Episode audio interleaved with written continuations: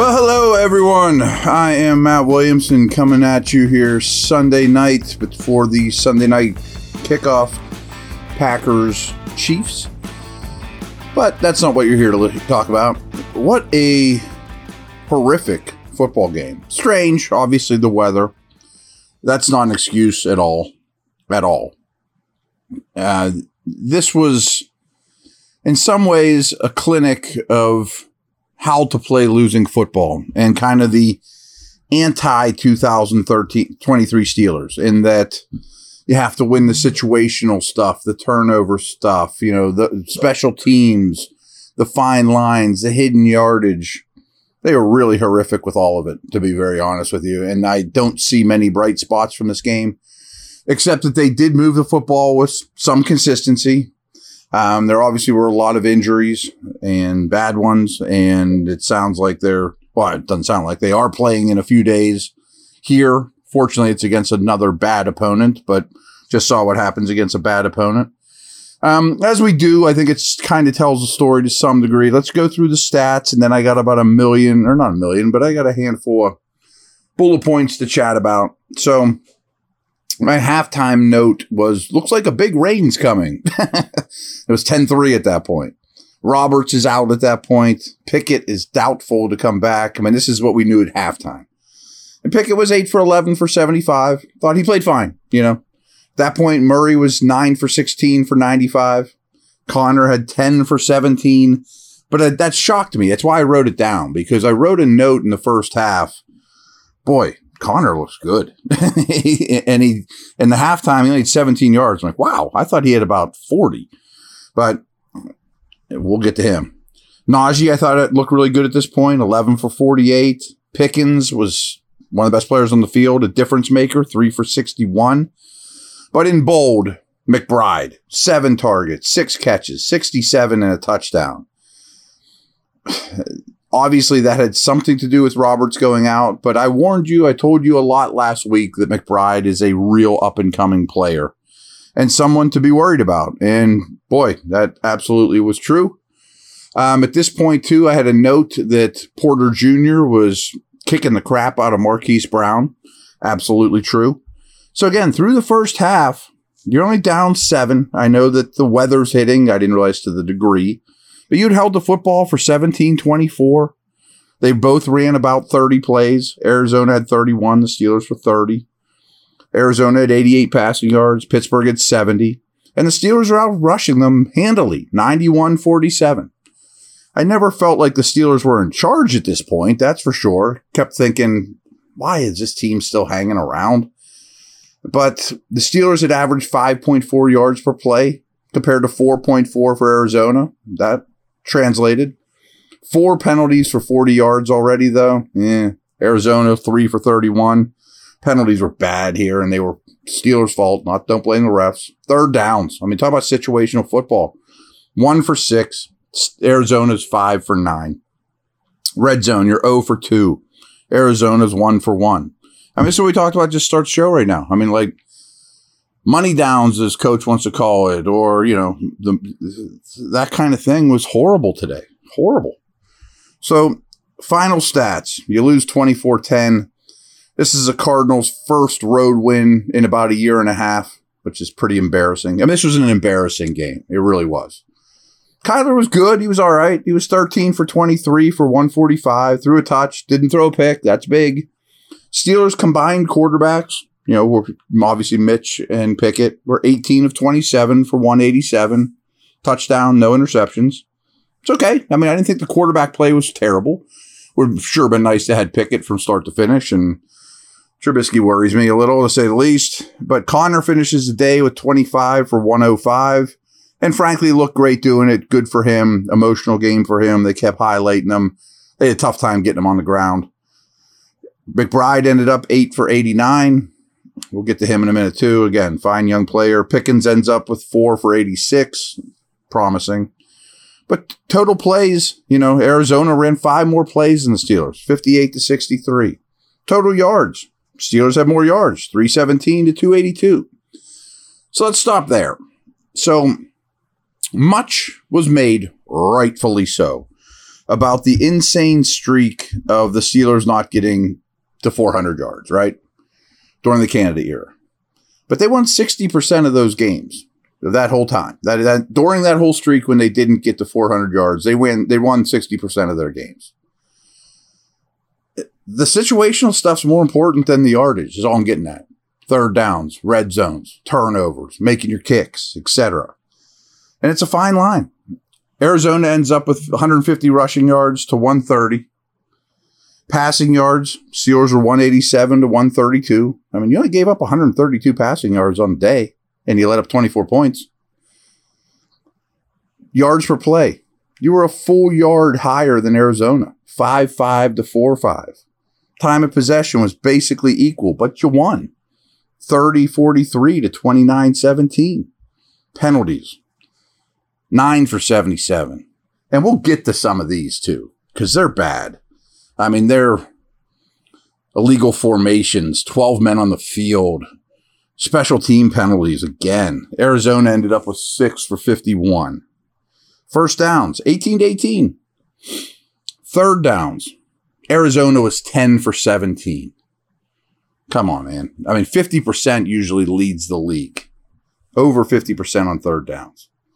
Steelers were 4 for 11 and 0 for 1 on fourth down. And in the red zone, you're 1 for 3 yet again. Arizona's 3 for 3. This is where the game was won and lost. I mean, it's very obvious. Turnovers, 0 for Arizona. And as you guys know, I count a missed fourth down, that's 1. A missed field goal, that's 2. And a turnover, that's 3. So you lost turnover battle 3 to nothing. You had two sacks versus zero for Arizona. Okay, fine. So those are the final stats. Um, we'll take our quick break here, come back, and I will go through some observations.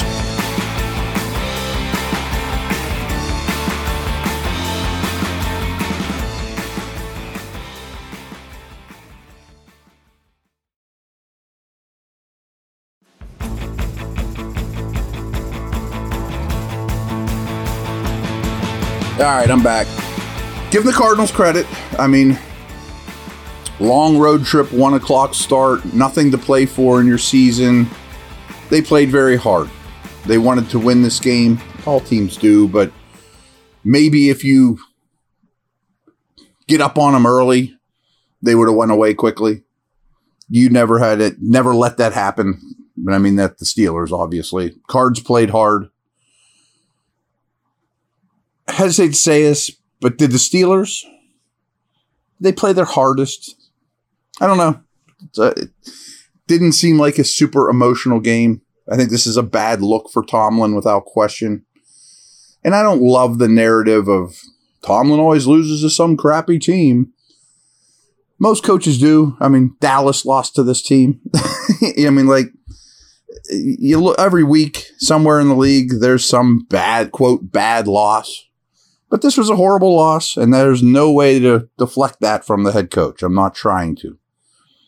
So the Cards allowed 16 or more points every game this year. And we talked about this going in. I thought their defense was JV to say the least. And in every game but one, they let up 20 points this year. Steelers didn't get to got the 10. You know, uh, you couldn't even get the 16 that everybody else does. This is the fifth game this year that the Steelers have scored 10 points or less. Fifth. It was, again, the game was lost in the margins. Terrible field position game for the Steelers, often given Arizona short fields. Penalties, really untimely with their penalties. Awful on money downs, etc., etc., etc. All the things like that. Punting, kicking in this case, special teams penalties. You did average 4.2 yards per carry, and Najee and Warren combined for 25 carries for 122 yards. Not bad, and they look good doing it. Uh, you know, so the running game was there. I think we could Monday morning quarterback this a little bit and say maybe you should have just stuck with the run the whole time. And that was something I said a lot last week was I thought there was a chance the Steelers might run the ball 70% of the snaps. I, mean, seriously. Three and out, run, run, run. That's all right. We'll come back later. Three and out, run, run, run. That's all right. We're going to stick with it. They didn't. Now, the passing game wasn't terrible, but that seemed like the formula to me. Pickens was an impact player. That was great.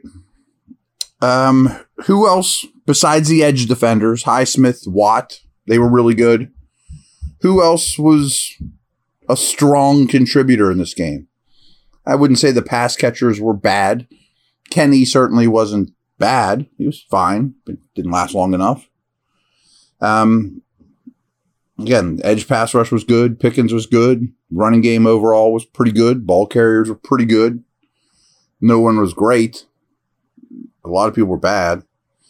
I think they really missed Roberts, which that I'm not going to say is an excuse. You know, you lose three linebackers like the Steelers have. It's just hard to dig in and dig in. And Roberts stepped up so well after those other two were gone that I give him credit. And boy, you couldn't afford to lose him. I mean, we all knew that coming in, and you lost him early. And then the middle of the field, Kyler just and McBride. I mean, man, just picked on the middle of the field. Often Walker, but really just between the numbers, middle of the field, short stuff.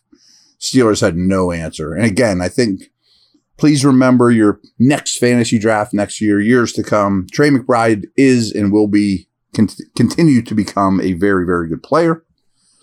But especially that 99 yard drive. You gave up a 99 yard drive at home to the Cardinals.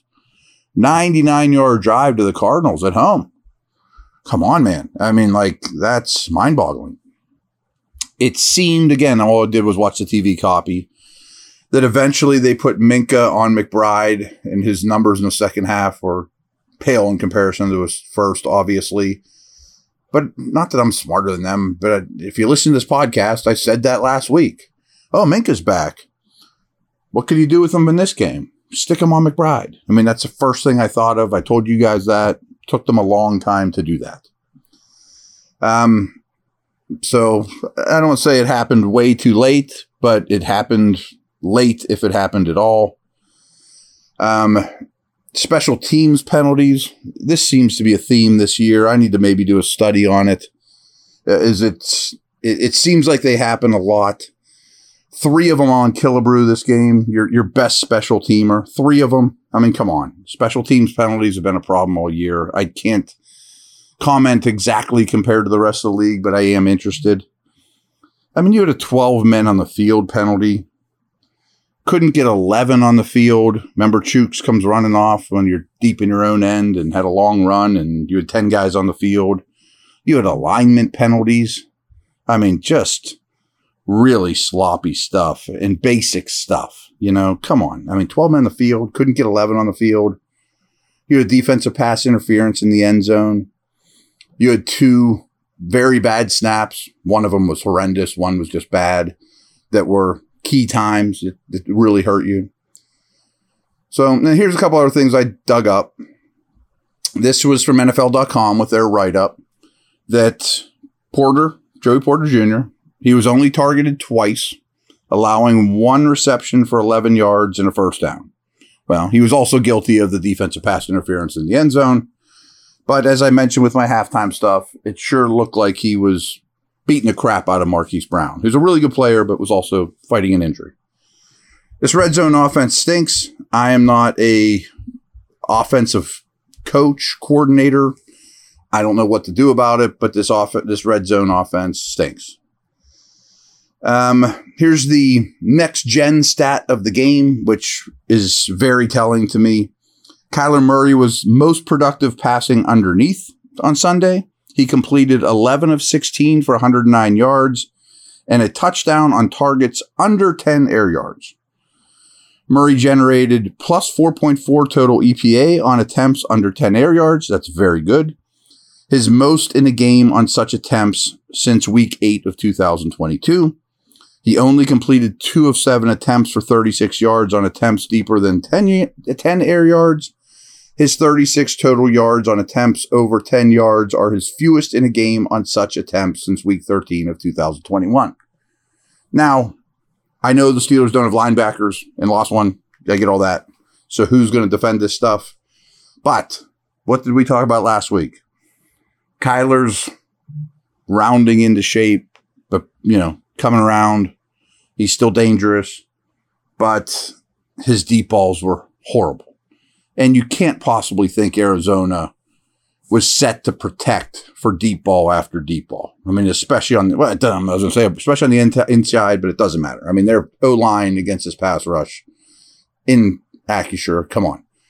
So, kind of in a Browns like manner, shouldn't you really be flooding the the quick zone stuff? You know, the the short stuff, the the the 15 and under, the 10 and under, where he did so well.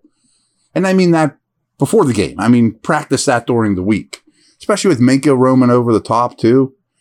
If you're to lock Porter on somebody, like, couldn't you have a better answer for more coverage players short, you know, and make them hold the ball and drive it downfield and protect? Yeah. Again, Monday morning quarterbacking a little bit, but these are things we did talk about last week. That's really a wrap. Um, many injuries we'll learn more about playing Thursday against a team that can't score points, but I will tell you, as bad as the Patriots are, they run the ball and they play defense. And despite his age and record, Bill Belichick can still coach up a defense, that's for sure. And this was a really weird game with the rain delays and two of them, and the way you played against a dismal opponent. But that is not an excuse. I mean, I, it wasn't like man, they were rolling until the rain delay. No, they really weren't. They were playing a really clean game and then they got distracted by the delays. No, that's not what happened. All right, guys, over and out. Take care.